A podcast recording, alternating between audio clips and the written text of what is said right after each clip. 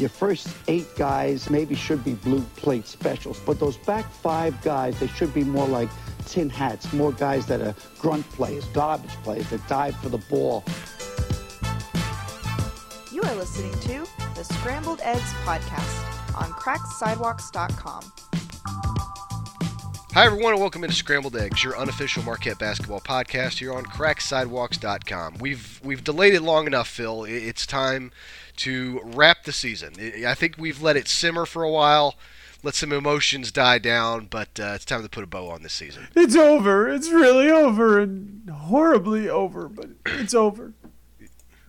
It's done. It is very, very much over. So, yes. Final Four is set. Uh, Marquette is not one of the four, in case you missed that news. Ooh, Um, oh, hey, should we put a spoiler alert on the front of this uh, podcast, or are we just gonna just Nah. throw anything out there? Yeah, we'll just throw anything out there. I think. But- Okay, fair. I think uh, so. I think what I'd like today, what we'd like to do in today's show, Phil. Obviously, we're going to talk about the last game. We're going to talk about the season as a whole, and maybe give a little preview ahead to the off season, some things that we're going to be looking for over the next weeks and months. But you know, I, I think one thing I would like to say, I hope we can make a theme of this podcast, Phil, is you can separate the ending from the season. Yes. Like that game, the way it ended was absolutely brutal. It was a terrible game, and we're going to get into all the reasons why it was terrible. But I still think you can look at the season as a whole and be proud of this team, and that's what I hope we can get out of this podcast is yes, we hated the way it ended. I think everyone did. But overall, very happy with what the team accomplished this season. Yeah, I think I think the bottom line is, you know, is that the the season overall in totality was was a success um, by any reasonable measure coming into the season, which is which is great. I think the the the, the unevenness or the the kind of the the peaks and the valleys were a little more extreme than we were anticipating. Um and and the way it ended like in terms of literal the season is done because they have lost that was that was a major gut punch. Not not that i think anyone expected marquette to to win that game you know certainly or was shocked that marquette lost. It was just the the manner in which it was lost was was i think emotionally tough to handle and um you know and i i think it's going to be a question of of which part of everyone's brain goes into the off season, right? The part that that sees there's lots of hope, or the part that that was like, oh man, maybe maybe you know maybe January was entirely an illusion, and this team is really you know kind of bad, and you know we're going to lose some seniors, and they're not going to be better, and all this stuff. I I sh- I'm sure there's arguments in both directions, but that's really really what we look at is the the season I think was was a success but I, there there's arguments where you say you know it was less successful than some might make it so. Yeah, you know, we got some messages on Twitter saying our last podcast pre- previewing the tournament was depressing uh, because we basically said you know what a tall task North Carolina was going to be, and we didn't offer a ton of reasons why Marquette could win. I thought we offered a few, Right. but I, I think what our analysis was was pretty spot on. That it was a tough matchup. Uh, there was based on the way Marquette had played late in the season and the way North Carolina had played, and as we know now, continued to play. Uh, they were at they were uh, there's a reason they were the favorite. yep And Yep. uh, what our worst fear, Phil, was that's what happened. You know, I uh, just the at the first TV timeout it was a game, but by the second TV timeout I was ready to shut it down for the day. Yeah, yeah. I mean, the the thing that was crazy about that game is if you really if you really squinted and you really you know I, I don't know had been drinking or whatever you there's an argument And I oh, was. Oh, yeah, yeah, absolutely.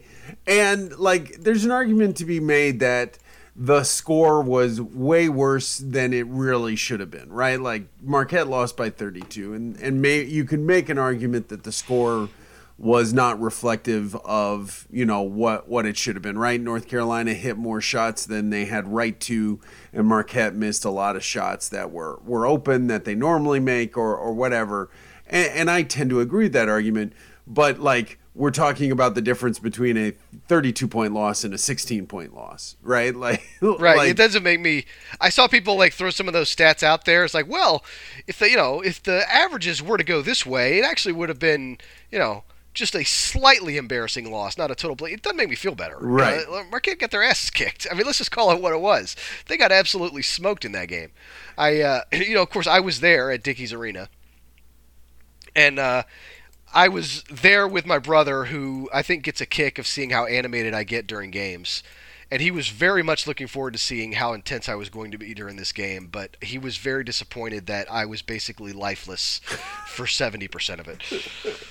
Because uh. I, I was just like, all right, give me another beer. This because I, I, you know, after once they got through halfway through the first, like, would you agree, like halfway through that first half, like you knew there was no no chance of a win? Yeah, I, I, I think I agree with that. I, I mean, I, I again, I tend to hold out hope that that something can recover, but but the shots just weren't going in. So I, I think certainly by halftime, I was I was well on the way to. Well, I just want to see how it plays out. Like there was no there was no winning Yeah, I after that. I definitely remember telling my brother and uh, my buddy who I was there with. They were like, "Hey, man, you know, there's still a second half to play." I said, "Drinks are on me all weekend if they come back and win this game." And they're like, "Oh," and I'm like, "Don't worry, I'm not going to spend the night. Right, Like, right. This, this thing, this thing is over." Um, and, you know, the, the the number one frustrating thing for me was. Uh, after that first TV timeout. By the way, the game got off to that like torrid, like really tough, fast pace Yeah, because it went six minutes straight. yeah, with like right? no fouls called, and I think the, both teams were kind of gassed the first time out. But they came out of that first time out with that lineup of uh, Cam and Greg Elliott and David Joplin, which is as has been pretty well established over the last month, is a very tough defensive lineup. And I mean, when I mean tough, tough for Marquette because it's not very good. Uh, they they just It's it's get- bad. Like Yeah, let, let's they- be honest, it's bad. I mean, those guys. I, I I understand getting all those guys playing time. I don't understand getting those guys playing time together, because Cam is not a great defender. Greg has not been a great defender this year, especially after he's had his late season injury. And, and Joplin is not a great defender. And when you got all three of them out there together, man, that is rough. And, and boy, the game got away from Mar- Marquette so quick with that lineup out there. And if I'm going to be hard on Shaka on one thing, it's that. It's that. Why did you throw that lineup out there? Because um, that's when North Carolina built a huge lead and Marquette never recovered. Yeah, and and and that lineup stayed out there for like, you know, there there wasn't a let's call a timeout and and get this caught up. I think in in three minutes of game time, um, that lineup cost the team something like eight points or or eleven points, even something like that. It, it was it was an absurd amount of point differential. You know, basically they scored no points and gave up. I, I now that I look at it, it was eleven points. Um, that's bad. That's like real super duper bad, right? Like, and so Yeah, they didn't. Yeah, they yeah they didn't score any. Right. right, correct. Right, and they did, and you know, it was just it was just such a lopsided effort, and North Carolina just took over the game, and there was just no recovering from there.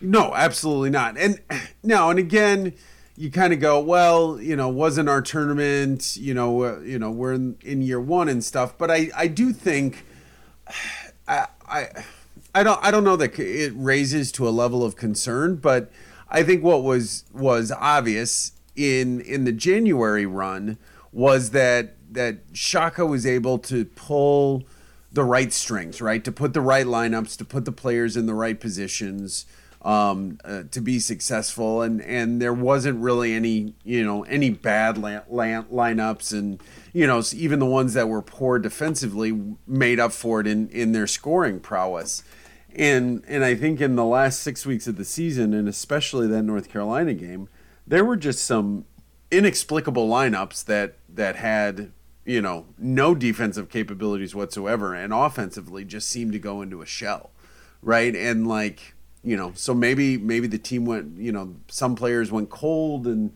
you know and and Shaka made the best choices with what he had but but I, I am a little bit concerned that that Shaka seemed to lose the touch of lose touch of what lineups would be successful for him Um, as It's something that I really on. can't back up with any stats or analytics or anything, but like it just feels like the defensive intensity that was there in January was not there uh, for the last six weeks of the season. They, they Yeah. just their defense during that hot streak was as legit as legit could be. You know, they got up to like 25 in the nation on KenPom on adjusted defensive efficiency. Uh, I think Yep. they finished. What did they finish? 55, something like that. Yes. Yeah, Uh, let me They see. fit. Yeah, so Yep, they dropped 30 spots in Ken Palm over the last six weeks. But, you know, I, I, the, the defensive intensity was not there. For what reason, I don't know exactly. But, it, you know, it just seems like they were just relentless, aggressive defenders against some very good teams like Villanova and Seton Hall and uh, and and Xavier, right? Like and they just wore those teams down in Providence.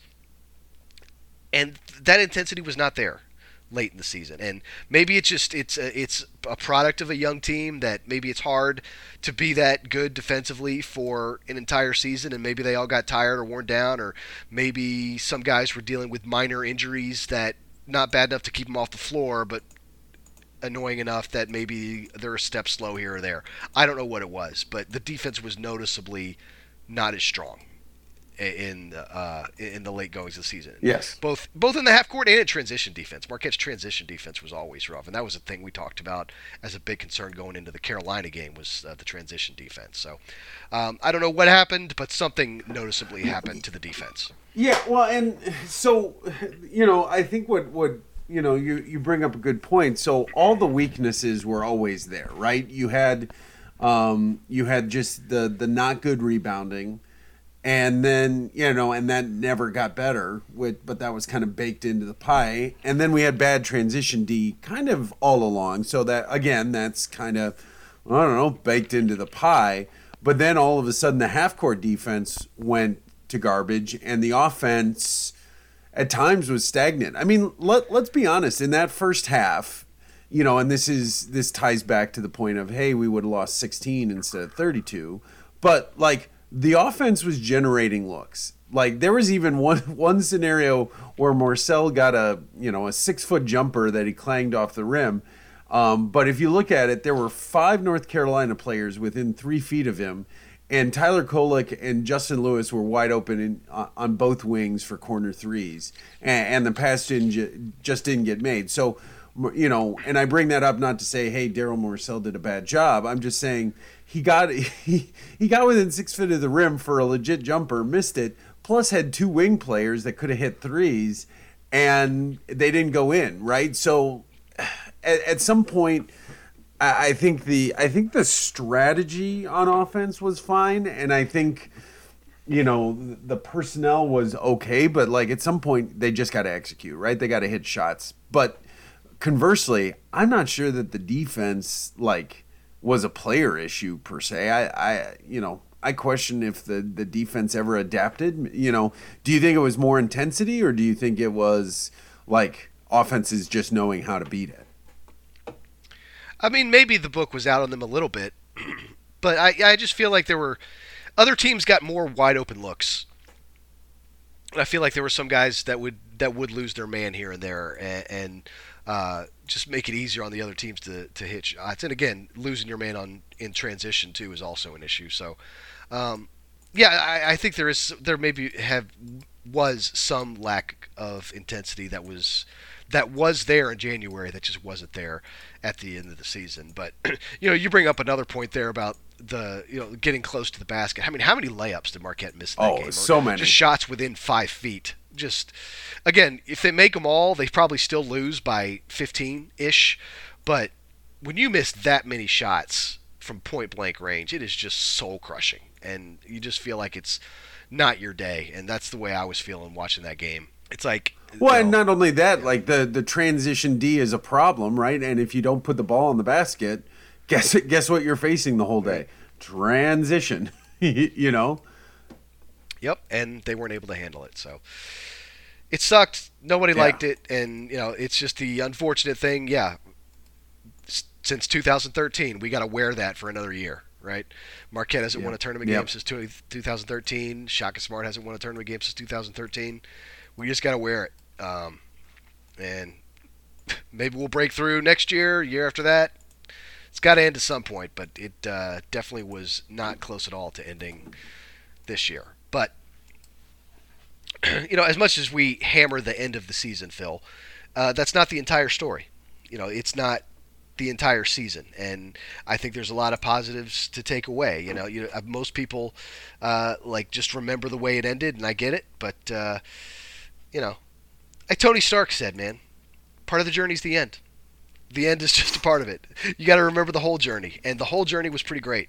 Um, this team came out from the beginning of the season, got some nice wins early on, got us believing, and then they cranked it up a notch in January on that big winning streak, uh, that eight-game winning streak, and really got us believing. They were projected as a very high seed. They were way up there in KenPom, and yeah, they sputtered down the stretch. That's part of the story too. But um, yeah, I'm not gonna let like the tough ending to this season define it. So you know the, that's something people always say, or coaches always say after a tough loss. Don't let it define you. Don't. This doesn't define us. So my question to you, Phil, is what does define this team?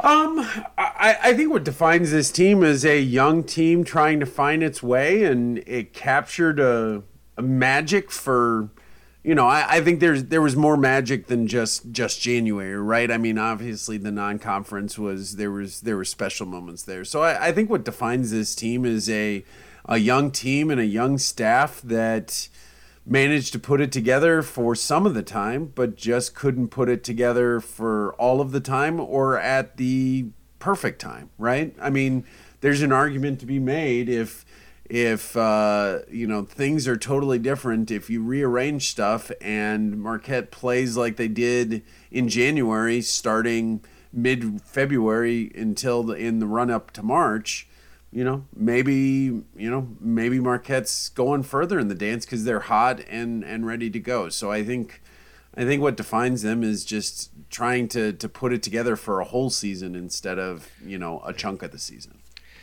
yeah, I agree. I, I I'll remember this team as a team that came together much quick, much more quickly, and better than we thought they would. Because I think most people expected bottom half of the Big East, very little shot at the tournament. Hope they can make the NIT, and then let's build with all these freshmen and sophomores and see what can happen next year. Well, all these freshmen and sophomores, they at least got a taste of the tournament and they got a wake up call of what it takes to be good in the tournament. They got their brains beat in, and all the guys who are back next year, they're going to remember that. Like, we were good last year, but boy, we sputtered down the stretch, and we carried that into March, and we got our butts kicked. So, I think they will be stronger for it next year. We'll see what the entire team looks like next year. We'll get to that a little later, but I, I think as a team that grew faster than we thought. A team that is ahead of schedule, and I think that's what I'll remember about Shaka's first season. Was it overall awesome? You know, maybe that's overstating it. It was pretty good though. I enjoyed it. I yeah. enjoyed watching Marquette basketball this year. As a, like even late in the season when they were sputtering, it didn't feel like a chore to watch them. I was still excited to Correct. watch them play, um, as opposed to recent years where it's like, oh God, Marquette's on. I guess I got to watch. Um, I didn't feel that way. You know, I, I was genuinely excited to watch them play each and every night, and I'm excited to see their first game next year, whenever that eventually comes. So, ahead of schedule, fun to watch, easy to cheer for, and Shaka Smart has said many times first year is about culture, building culture, and I think he did that. Now the question is, can you build on that culture? Because um, yeah, this season was an overachievement. It, they did better than we thought. But, you know, if we go four or five years down the road and every season ends like this, with sputtering late and blowouts in March, our tune would probably change a little bit. But you got to give him a little right. credit that he did much better than we thought. And even with the late season sputter, the entire body of work was much better than we thought. And I think I am proud of that.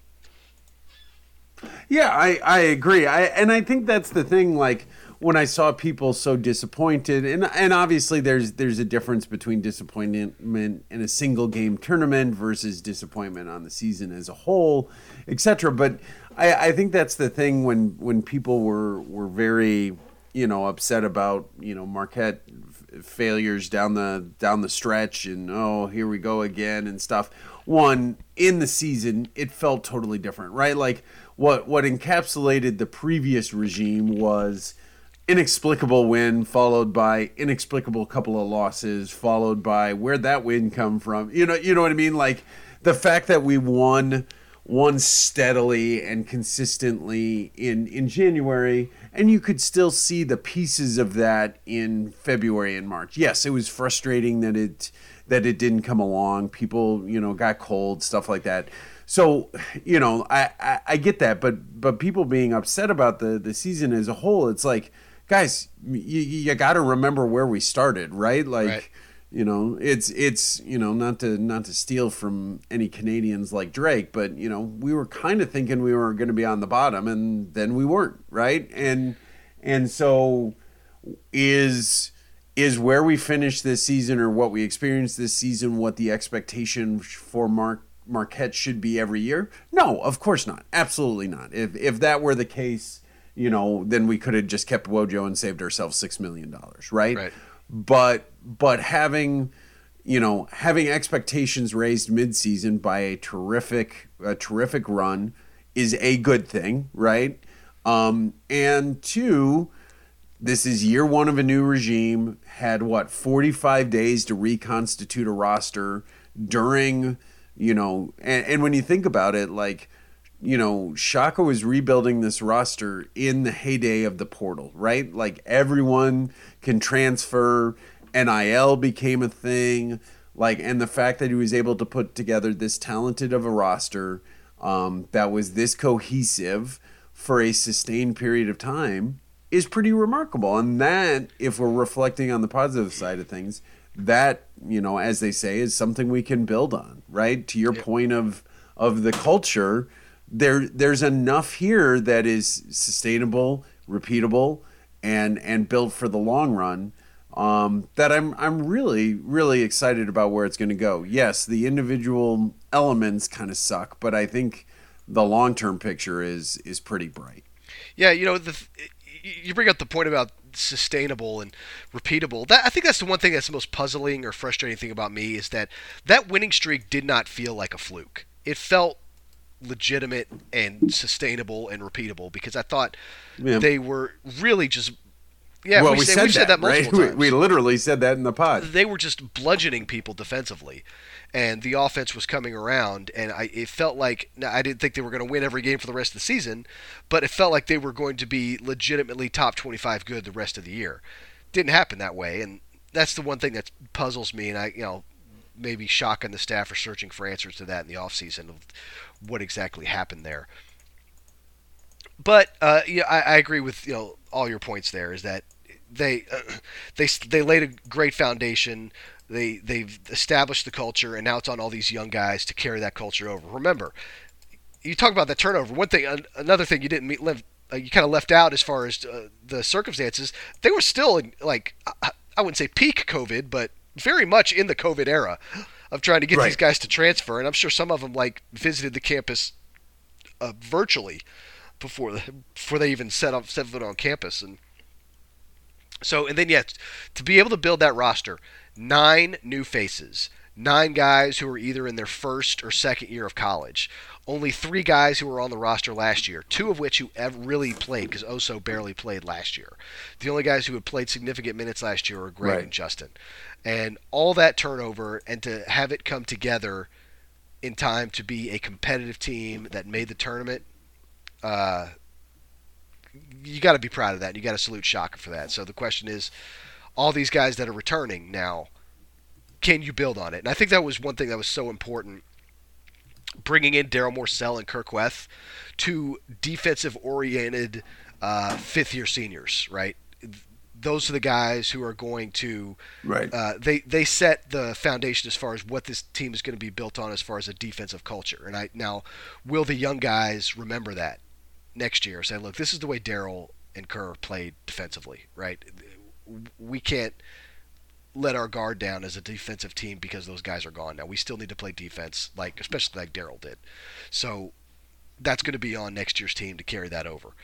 So overall, proud. You know, if I'm grading it, I, I got to give it you know a B plus. I, I think because it's a way more than a passing grade. Would you like a little more? Yes, you, you would love to. You would have loved to get a tournament win. You would have loved to finish stronger. But all things considered, rock solid season. Now let's build on it. Yeah, I, am with you. I mean, like you said, the the fact that the the games were enjoyable, even even in the loss, they weren't a chore. Yes, they were frustrating and and yes, there are things. Hey, turns out Shaka's not perfect, right? Like there are were there coaching mistakes and personnel selection choices and or lineup choices and and some strategies and some you know like the the foul not fouling up three against Creighton, et cetera, et cetera. Right there there were things that you could do better. Um, and you know now I will say I think they will do better, but you know there were things that were were improvable but at no point did it amass to oh my god what a clown show this is like none of this makes sense and we're we're lucky to be here i mean there was you know like like you said we talked about the sustainable and it turned out to not be sustainable but that wasn't you know that wasn't lack of effort or that wasn't you know like uh, you know anything crazy like the, you know maybe the players got tired there's there's legitimate reasons for it but you know the the games weren't chores. They were they they were fun to watch, even when they were losing for the most part, except for that damn DePaul game. Um, you know, so yeah, we got to stop doing that. Yeah, we really need to end that habit. Um, so again, I'm I'm optimistic for the future. I, I'm with you. I, I think it's a B plus. Um, you know, there's room for growth. Now maybe that's grading on a curve because of where we thought the team was going to be, but man, yes. it, it it it was it was fun to be a Marquette fan again there for a while, and and that's all I it really was. Wanted. And I think that's another thing that's another. I think that's another thing that's exciting to build on. Like not so much the team itself, but the off the court stuff. Uh, whether it's fans in the arena or just fans interacting with the team on, on social media, there are several people who I have never heard from on Twitter who were you know chatting me up or popping up in my mentions about Marquette basketball. That's great to see. Like usually it's the same little kind of core of people that I either follow or just interact with uh, a lot during the Wojo years there were a lot more people getting on social media and talking about Marquette basketball, and I, I you know, more people at the games. I think Phil. I, yes, you know, granted, that's, attendance that's was up because there was no ten, there was no attendance at all last year. But uh, you know, I think there the the buzz is back about the program, and as hopefully, knock on wood, you know, as COVID continues to fade out of existence, you know, or at least to, to the point that are people really nervous about it. Um, people are going to come back more and more as far as at the arena uh, and being involved with the team. So hopefully the fan base continues to get more excited about this team. And you know the best way to do that is win, right? You know, right. The, the, just win more, last longer in March, uh, and fans will care. And it, when you're winning, they care. When you're losing, they don't. And when you're boring, they stop watching. When you're frustrating, they stop watching. When you're fun and exciting and you're winning games, they're showing up. And that's what happened this year. Yeah, I agree. I, I mean, I, I think the crowds were, you know, the, the crowds were there for some of the games, and I think they were even starting to remember a little bit what, what when when to cheer and and what that all meant and and that sort of thing. Um, so the, the the fans had to get back to use get used to it again. But you can definitely see there's a an opportunity in place to really grow this program back. Now, I, I think I think there's going to have to be um, some effort on Marquette's side on all all sides, right? I mean, you know, we haven't talked about uh, the roster turnover this coming out of the season, but there's there's certainly a number of players that you know played important roles that either for sure because they they've run out of eligibility or uh, are likely to not be on this roster because you know the siren song in the NBA is calling. Um, so there's there's work on the roster for next season. Um, you know, the, the team's going to have to figure out how to be sustainable the whole season. But also the university is going to figure have to figure out how do we bring all the fans back? How do we put butts in seats? How do we get the build on the enthusiasm and sell this program, right? Because I think there's been some missed opportunities to really, you know, I, and and I get it. I think the university was probably going, well, we don't know what's going to happen with this COVID thing. We don't know when you know when we're going to be able to open this wide open, et cetera, et cetera. You know, uh, you know, erring on the side of caution, all of that. But I definitely think there's opportunity to get out there and really push this team out there and and get an appetite for it because you know I think I think the the fan base is ready for it. It's just you know are we are we going to get our act together? Yeah, and I think they will, and I, you know, I think they did some fun things this year. Uh, they could always do more, but you know, I, th- you know, I think the behind the scenes YouTube series was cool. Yep. Um, they the uh, the Shaka shirt giveaway for students. That, that was, was fun. fun. I like that. Um, just more fun stuff like that. And uh, you know, I don't know what else, what other kind of ideas they're gonna have for next year, but I'm sure they'll come up with some fun stuff, and hopefully um, continue to draw the buzz around this team. So, um, you know, you touched on offseason, Phil. You want to shift gears a little bit and maybe talk about offseason checklist. You yes. Know, what are we looking for uh, turnover wise? Um, First thing, all right. So obviously the guys we know are gone. Uh, Darryl Morsell is out of eligibility. Kur Kuath is out of eligibility. Greg Elliott went through senior day, and all indications are that he is done at least at Marquette, if not college altogether. Um, granted, he still has a COVID year, but he hasn't said what he's going to do with that. But again, the way he went through senior day ceremonies, said things like, "This is my last time in this uniform. This is my last time in this building." Uh, I am personally not expecting Greg Elliott back been surprised before. So those are the three guys that are two guys who are definitely gone and one guy we're assuming is gone. Then the big X factor, Phil, of course, is the Justin Lewis decision. Yep. He has been in mock drafts. He has been projected maybe late first, early second. He did not have the big statement moment in the tournament that maybe he was hoping for, like a big wow showing to get scouts really buzzing about him. He didn't have that, but no scout worth their salt is going to judge a guy on one game. Um, I I get the indication is that he is leaving. I am assuming that he is until we get confirmation otherwise. But his decision is obviously a big X factor as far as where we're going to set expectations for next year. Yeah, I, I think. I mean we we can speculate specifically on on Justin's situation here in the moment, but in the context of whether if if he stays with Marquette, I think that that puts Marquette in a considerably more advantageous position um, than if he goes. Not saying that Marquette can't be good next year if Justin Lewis leaves, but it's just there are a lot fewer unknowns if he returns. Um, really? Yeah. So you, you think Justin Lewis coming back would be good then? I, I, you know, it feels like he'd probably pre- be pretty good for this team. Um, I mean, anytime you know, if he came back, he would be the preseason player of the year in the conference. Right. Right. right. Like no doubt. Like, like I, I can't think of who else. I can't think of who else, especially now that I hate it for him, but now that Justin Moore tore his Achilles, he won't be the preseason player of the year next year for Villanova. Uh, so I, am not sure who else would be up there with Justin Lewis as far as a preseason player of the year. So if, if he were to come back, he would be the preseason player of the year, I think. Yeah, absolutely. I mean, that's that's the obvious choice because I mean, one of the things, and we don't need to get into it just now, but the Big East is going to be probably pretty bad next year, right? Like now, obviously, there's the transfer portal, and you know people can see what's going on with new coaching staffs, and and you know choose different situations for themselves, etc. So a lot can change, right? Like nothing is set in stone. Um, but I think on the whole, the Big East is likely to be pretty bad next season, um, which means that like there's there's an opening for Marquette to be good if Justin comes back. I think that that helps Marquette take a, a significant step towards that goal. Now, having said that, I don't a I don't think Justin's back. Um, would I want him back? Absolutely. I'd love him. I'd love for him to be back. Of course.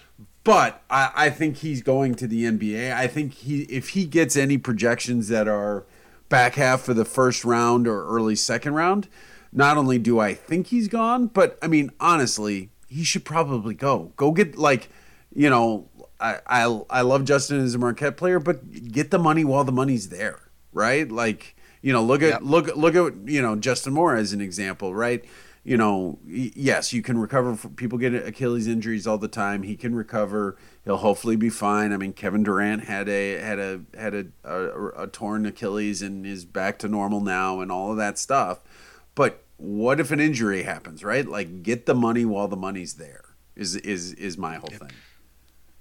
Yeah, I, I tend to agree, and you know, I NIL stuff tends to skew that a little bit. Sure. Like if you're not a surefire draft pick, um, the opportunities to make money as a college athlete are there now. Now, is it enough to offset going to the pros? Mm, Probably not, but it depends on how high you're drafted and if your contract's guaranteed. But you know, making a little money as a Marquette basketball player is probably more enjoyable than making, you know, a very small salary playing in Europe, right? Um, Right. You know, th- granted, some Euro- some European leagues play extremely well, but not all of them do. Like especially if you're going to a very tiny league just to get your feet wet, right? Your first pro basketball job, it may not pay very well Well, a lot of X factors there. I certainly expect Justin to at least declare and retain eligibility to at least explore the process. I'd be shocked if he didn't at least do that. right, because they can still go all the way up to like the draft camp, and before they Yeah. have to withdraw. Correct. Uh, I believe that is still the case. I've kind of lost track of the rules over the years, but that Yeah. sounds right. Well, and the other thing to note, right? Like again, I, I understand that NIL, and I'm always helpful that hopeful that NIL will will will help incentivize some players to stay, right? Like, and and we've said it in years past, right? There have been players that gone into the draft. Um, oh, uh, uh, Bailey, Brendan Bailey went went into the NBA draft, and that was just, oh, what are you doing, man? Right? Like, and and NIL may be an NIL, NIL situation helps him stay choose to stay at a at a program where he can he can better himself in the through the college experience. But you know, let's let's just be realistic. I just looked up the rookie, the 2001, 2000 or 2021, 2022 uh, NBA rookie scale. The 30th overall pick had a guarantee salary in year one of 1.6 million, and that grew to 1.83 million in year three of that contract. There is no NIL deal out there that is the equivalent of that, right? Unless I don't know, like at least not for Marquette basketball. What's that?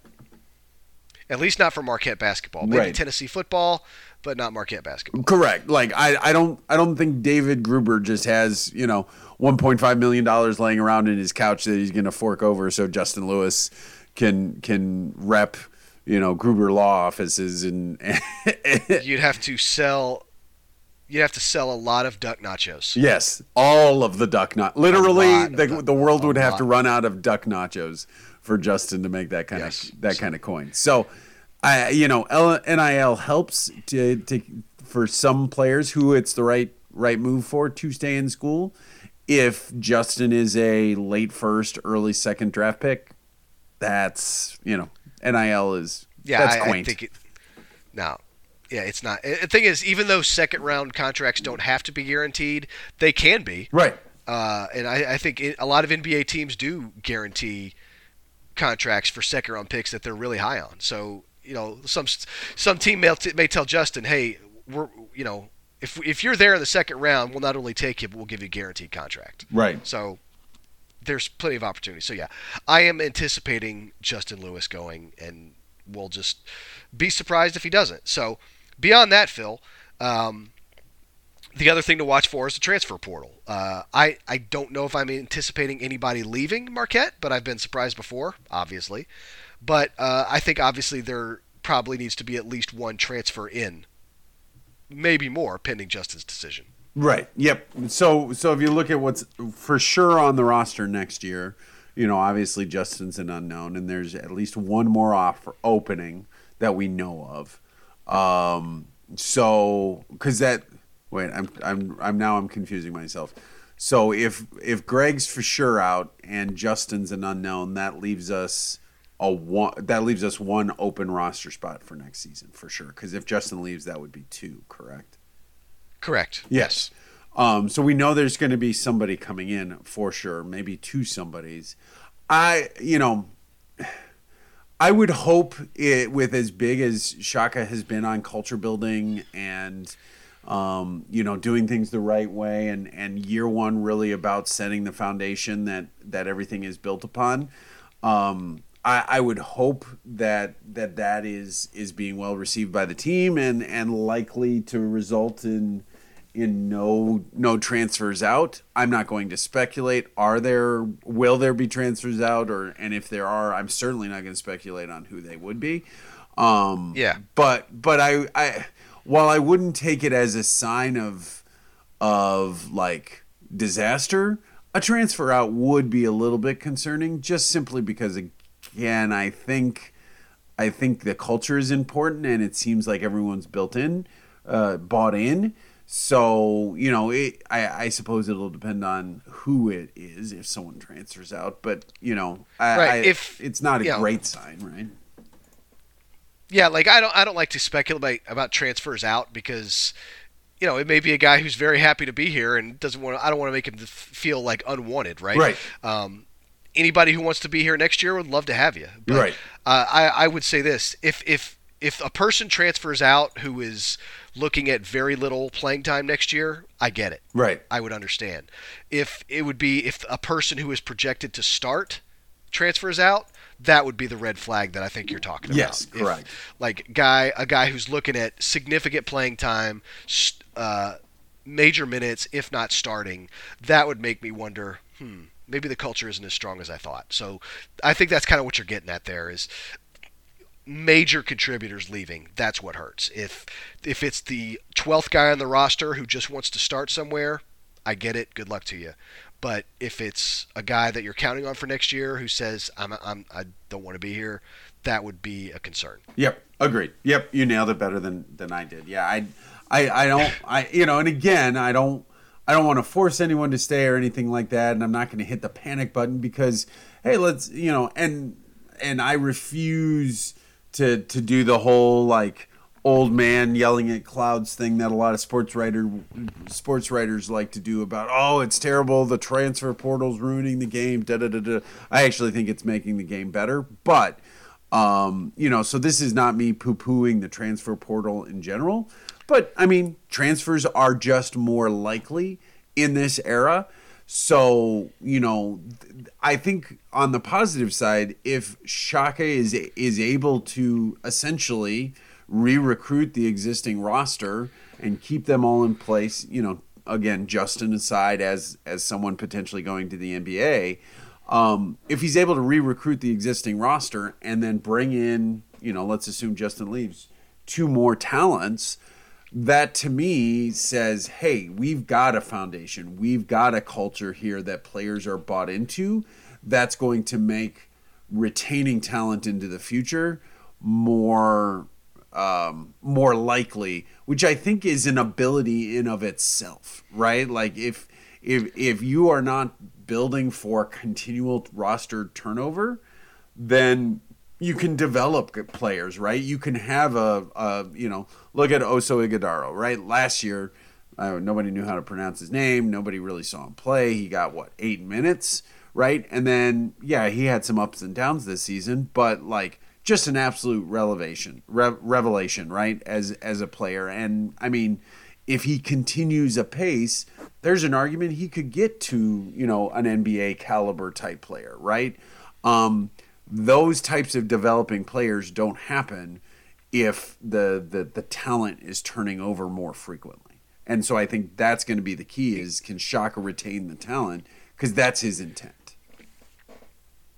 yeah, roster continuity can be a, a, very valuable thing, and Marquette had like none of it this year, correct?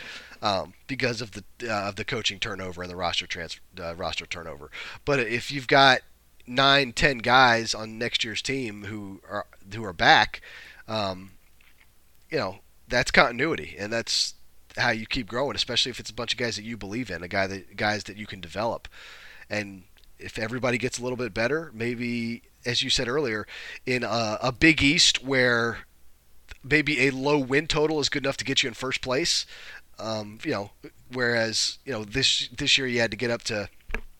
Well, this year was weird because of Providence, but for Villanova, 16 wins wasn't enough to win the league um, because of the way it worked out. But that would, you know, if next year if it is down a little bit, maybe you could be really mucked up at the top, and it's uh, it may be a little easier to compete. But if you've got a lot of guys coming back you believe in, and you add something, then maybe you could be kind of in the mix. I'm not saying they can win the Big East championship this year, but I'm also not not saying that. Right. Yeah, we don't we don't But- know nearly enough, but I mean, they're certainly Right. not out of the discussion, right? I mean, their roster, if only Justin leaves and they bring in two two people, that's probably if you look around the Big East, other than maybe Creighton, that's the least roster turnover in the Big East. Yeah. So what needs to be added though? I mean, is it too simple to just say rebounding? Is, is that the number one thing we need? I don't. I. I, I mean, uh, yes, I think there are players that absolutely are good rebounders, right? I mean, Henry Ellenson was a great rebounder, right? Um, but I don't know. I, I think the the rebounding is more of a style problem than it is a personnel problem to a certain extent, or at least you know rebounding was it didn't seem to be a point of emphasis. Um, so I'm more concerned about like I think we're gonna need another big behind Oso, right? Like he's not gonna play 37 minutes a game, right? And we're not gonna. And if Justin's gone, we're not going to likely, you know, I don't see David Joplin as a center in a small ball formation, right? So um, we're going to need some. We're going to need some. And Tijere, fi- fi- yeah, Tijere figures in somewhere in there, Right. but I don't know exactly where. Yeah, when and I don't like unless they they you know, and obviously the the staff is looking at the players every day and you know coaching them up and and all that stuff. So if they look at at, at and say, "Yep, he's he's the next Oso," okay, cool. Uh, that's that's fine. Uh, that makes me nervous, right? Like uh, kind of just putting your faith in someone sight unseen. So that's where I would go out and find an established, I don't know, a junior, senior, something like that. That's big man. Um, I, I think that you know, especially with with Shaka's history of of of you know developing and getting big men into the NBA. I, I think there's if there's someone out there for for the getting, Shaka can do that, and I think that's to me the most glaring weakness on the team. And I think the other one is probably a guard. Um, you know, I, I like how much Stevie Mitchell came on late in the season. In fact, I, I would have rather I would have liked to have seen them play Stevie more than they did. Right? I, I feel like he he did not get enough enough PT uh, late in the game, especially compared to how he was playing. Um, but I do think they need you Yeah. know another guard.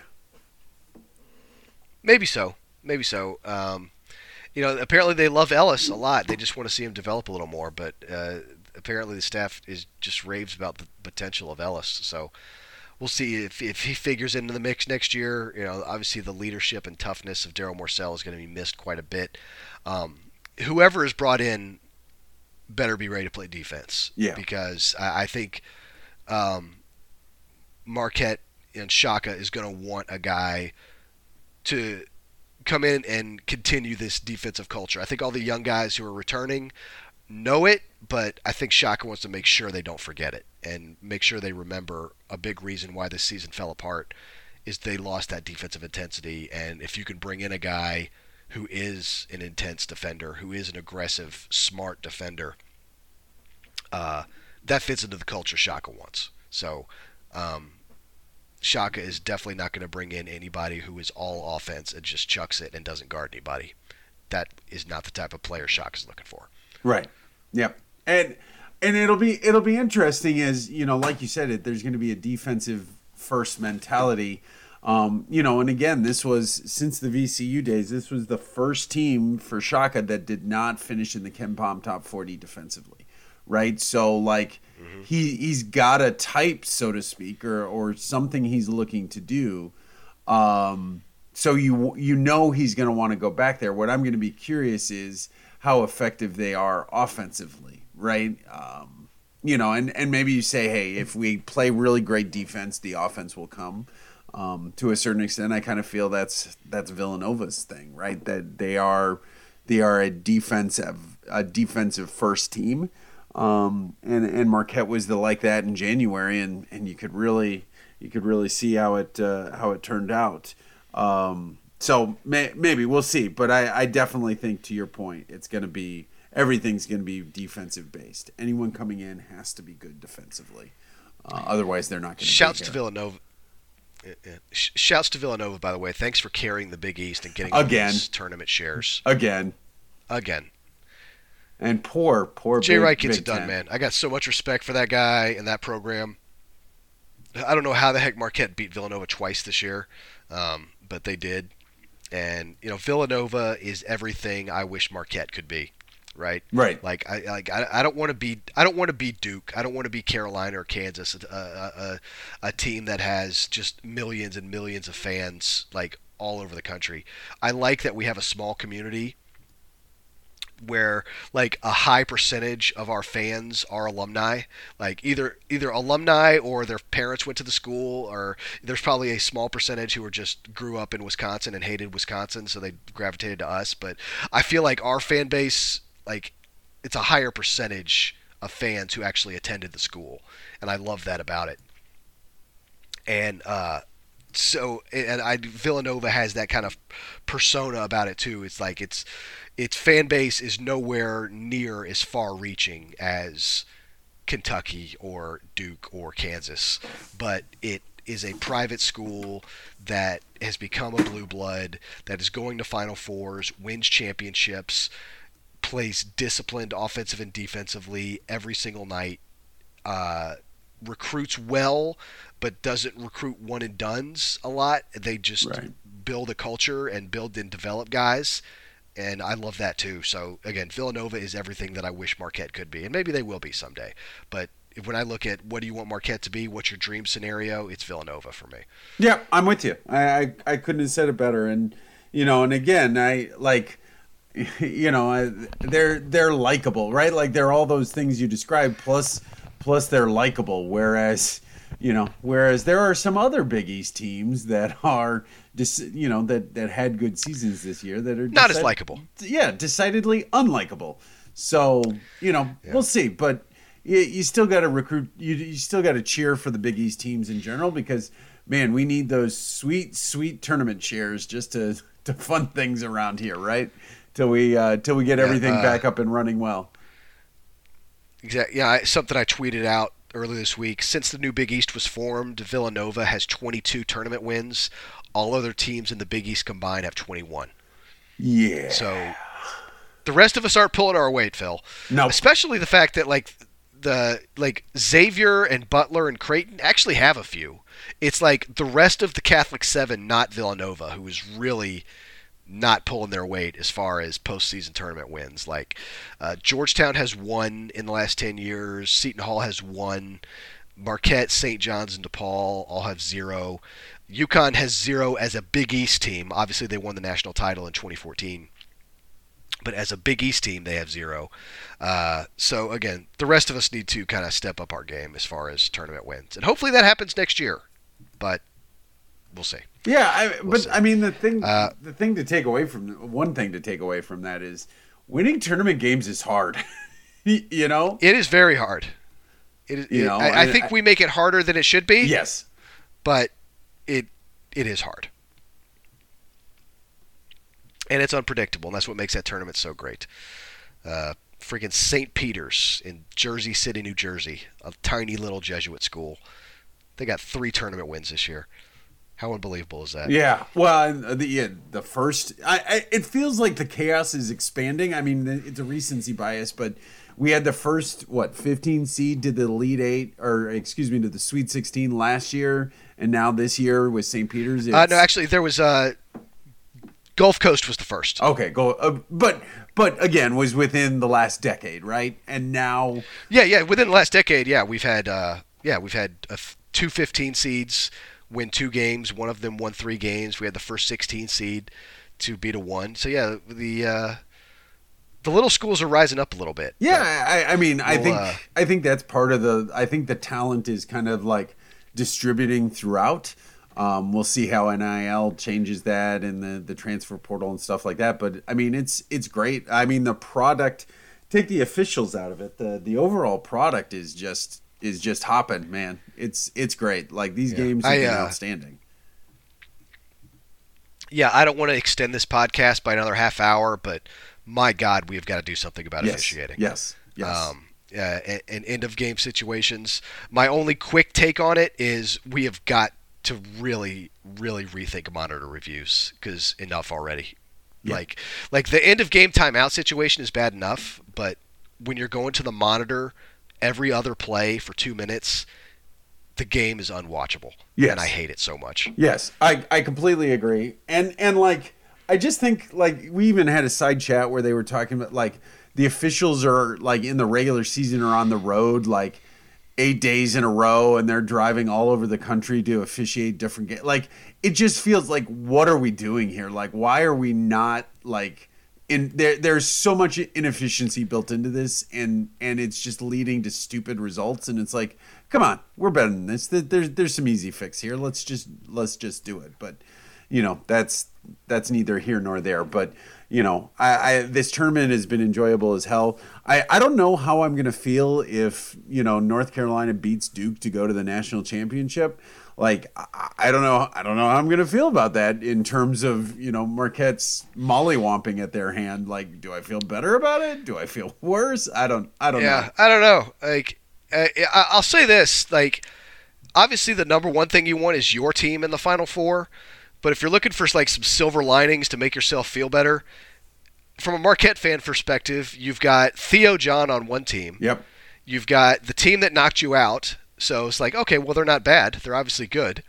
And then you've got the best team in your conference who you swept. And then Kansas, who is not Wisconsin.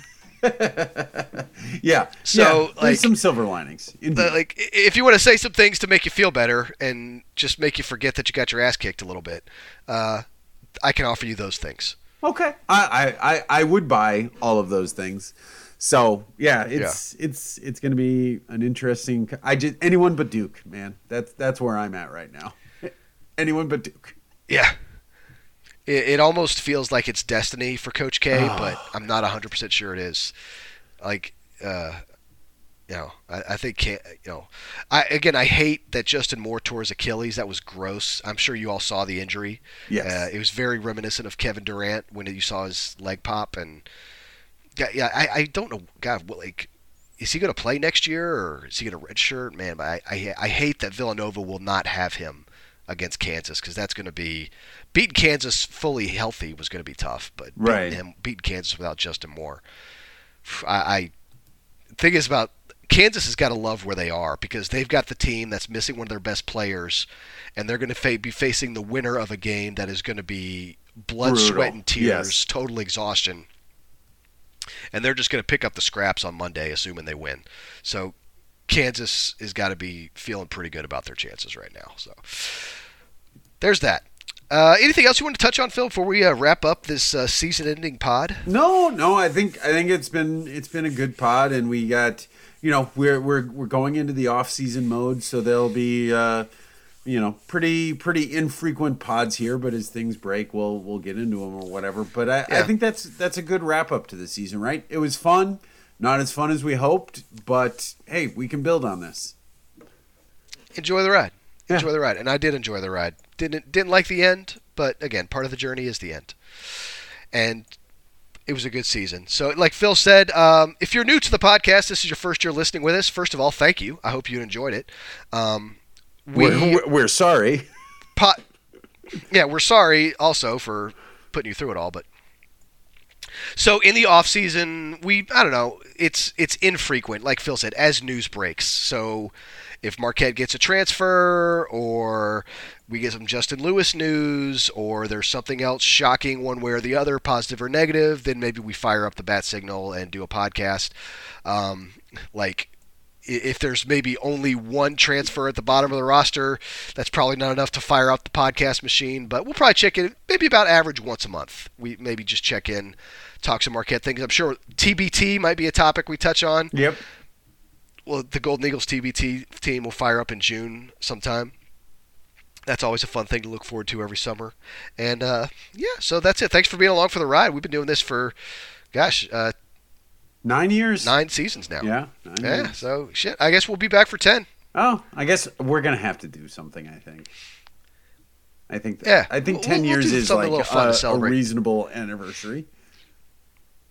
Yeah, we'll we'll do something next year, maybe something fun regarding the pod. But stay tuned on that. So, as always, hit us up on Twitter, everyone. I'm uh, Joe McCann three. Phil is M O O O F twenty three. At Cracked Sidewalks is a team handle. You go to crackedsidewalks.com. We post the podcast there. Leave your comments and your thoughts on the dot com. Also remember to rate, review, and subscribe on Apple Podcasts, Apple Podcasts, and Spotify. And we have a Scrambled Eggs Facebook page as well. Phil, uh, happy off season to you. I hope you can find enough things to entertain yourself. I will. I by by hook or by crook, I will entertain myself until such time as that signal goes up, and then we will just be right back here and excited as always. I will do the same. Until next time, everybody, seashells and balloons.